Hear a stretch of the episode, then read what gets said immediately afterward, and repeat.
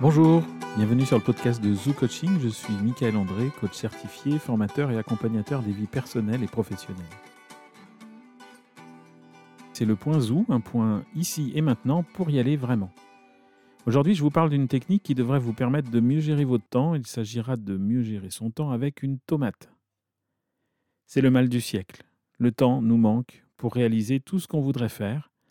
Et par ailleurs, on peut en perdre du temps par la consultation de choses anecdotiques sur les réseaux sociaux, par exemple. Alors, est-ce vraiment du loisir, de la détente?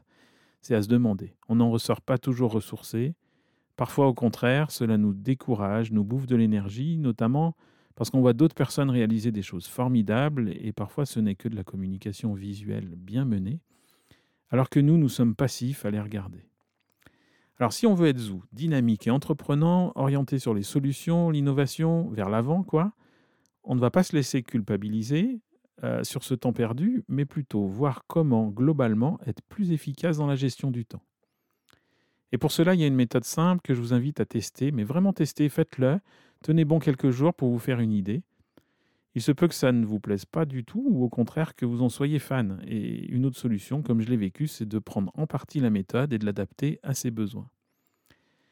Alors il s'agit bien de prendre une tomate, choisissez-la de saison, bien mûre mais encore ferme, achetez euh, prioritairement à nos producteurs locaux, par exemple sur les différentes AMAP, euh, avec du basilic, euh, du gros... Non, j'arrête, c'est pas une vraie tomate en fait, mais la technique porte le nom de pomodoro, qui signifie tomate en italien. Son inventeur, alors étudiant, avait à sa disposition un de ces minuteurs de cuisine que l'on connaît et qui ont la forme d'une tomate. Alors, premier principe de la tomate, il sera question de minuter vos activités. La durée admise en général est de 30 minutes. C'est découpé en 25 minutes suivi de 5 minutes de pause. C'est-à-dire que vous vous mettez à une tâche et au bout de 25 minutes, vous vous octroyez 5 minutes de pause. 5 minutes, il faut vraiment faire une pause, s'étirer si vous êtes collé à un écran dans un bureau, se poser dans un canapé si au contraire vous mobilisiez votre corps, Bon, et puis la méthode ne dit pas ça, et elle dit même le contraire, mais si vous êtes addict aux réseaux sociaux, c'est cool pour ouvrir Facebook, Insta, répondre aux SMS qu'on a vu passer dans ces cinq minutes. Et je l'ai testé, c'est incroyable. À ma grande surprise, je vous garantis que le monde peut tenir 25 minutes sans répondre immédiatement aux sollicitations des messages. Je vous jure, ça marche. Du coup, les longues minutes dépensées sur les réseaux et qui laissent un goût de culpabilité se transforment en pause légitime parce que la méthode nous y autorise. Deuxième principe de la tomate, toutes les quatre sessions, vous faites une pause plus longue de 20-30 minutes selon vos besoins et vos activités. Si vous n'êtes pas fort en maths, je vous fais le calcul. 4 fois 30 minutes, 2 heures. Vous travaillez euh, de manière très concentrée, un peu moins de 2 heures, avec les pauses de 5 minutes, sur 2h30. Une recommandation issue de cette méthode, changez de tâche à chaque fin de session. Imaginez que vous avez à effectuer 3 tâches dans la matinée eh bien, vous faites la tâche numéro 1 et vous la laissez en plan au bout de 25 minutes. Puis, après les 5 minutes de pause, vous faites la tâche numéro 2. Idem, pause, vous passez à la 3, puis vous reviendrez à la tâche 1.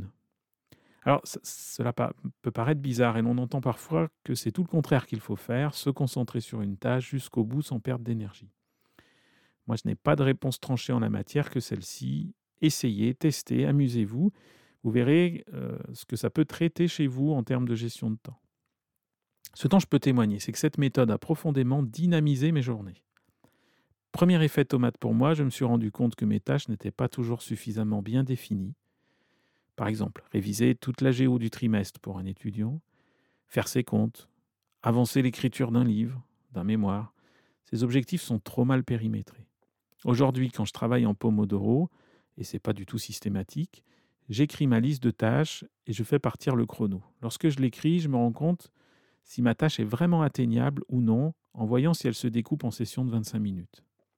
Du coup, réviser toute la géo va devenir réviser les chapitres 1 et 2, réviser les chapitres 3 et 4, etc. Faire les comptes va devenir calculer les dépenses sur la période de janvier à juin. Et avancer l'écriture de mon livre, de mon mémoire, va devenir écrire le chapitre sur tel sujet. Prendre cette habitude peut vous aider à aborder différemment les tâches qui traînent et à les traduire en objectifs atteignables. Deuxième effet tomate pour moi, ça a été ce changement d'activité à chaque session. J'ai été étonné, mais Cela a produit deux choses chez moi. Lorsque je reviens sur une des tâches commencées quelques sessions auparavant, eh bien, je l'aborde avec un œil plus neuf, comme si une nuit avait passé entre les deux moments de travail. Autre chose, ça m'a appris à estimer le temps à passer sur une tâche. Euh, je raisonne désormais en nombre de sessions pour évaluer un travail à faire. Et là, je fais une parenthèse sur un phénomène connu, j'en ferai peut-être une, chronique euh, par ailleurs. Lorsqu'on nous impose une contrainte de durée, on a tendance à la respecter. Si l'on me donne deux jours pour faire quelque chose que je pourrais faire dans un temps plus court, je vais les prendre les deux jours. Et vice-versa, si je peux le faire dans un temps plus long, je vais essayer de maximiser ce temps de deux jours. Donc, en travaillant en session de 25 minutes, j'ai tendance parfois, finalement, à me challenger et à terminer en 25 minutes ce qu'auparavant aurait pu prendre beaucoup plus de temps. Je vous invite donc à tester cette méthode en partant sur les contraintes que je vous ai présentées, 25 minutes suivies de 5 minutes de pause et une plus large pause au minimum toutes les 4 sessions. Changer d'activité. Voyez ce que ça vous fait de travailler de cette façon-là. Vous pouvez l'abandonner complètement ou l'adapter ça sert à ça, les contraintes, vous rendre libre. Vous pouvez allonger la durée, s'il vous faut 40 minutes, ben, c'est OK. Vous pouvez vous octroyer plus ou moins de pauses. Vous pouvez rester sur la même tâche au lieu d'en changer à chaque fin de session.